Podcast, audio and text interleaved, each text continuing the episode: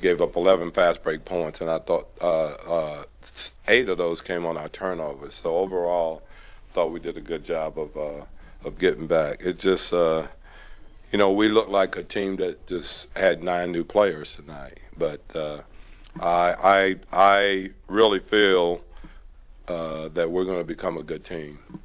You know, I really I really feel that. You know, I just think that you know we're going to have to play together. We're going to have to.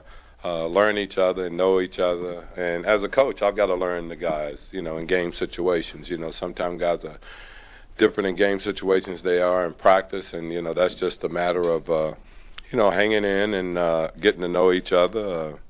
Uh, uh, me getting to know the players, but uh, you know the effort was there. We just got to continue to just work and, and, and, and figure out, you know, how we can get this done. You touched on the, the nine new players late in the game when you're looking to get you know game-winning shot out. Is that where comes into play even more because you people are kind of new and don't really know? Yeah, you know, and uh, obviously, uh, you know, with, with no timeout, it was hard for us to get exactly where we wanted to go. But uh, you know, I thought we did a good job of fighting our way back in. You know, it's just really tough. You get yourself down 17 points, and even early in the game, you have to expend so much energy and everything that uh, you know you're you're playing uphill. pretty much, you're playing uphill the rest of the way. So.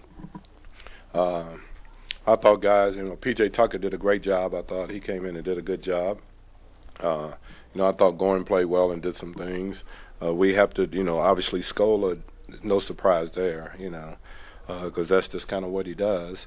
But um, it's like I said, it's early in the season. We'll continue to work at it. You happy with the execution on those kind of last two plays in the last eight seconds? Well, it's really tough. I mean, everybody scouts you and they know exactly what you're going to try to do. Uh, they had a foul to give, so it didn't matter uh, what we tried to run. We tried to run something where we could get a quick shot up, and obviously, you know, they made a foul, uh, which uh, in that situation everyone would do. With Beasley, what did you think of him settling for those 18-foot jump shots? Well, I mean, those are good shots for him. I mean, you know, I mean, we, we, we don't mind those shots. I mean, he shot them in rhythm and things like that. Uh, you know, I, I just thought that, uh, you know, like I said, PJ Tucker was going pretty good. So, you know, we we've always been that way here. Excuse me.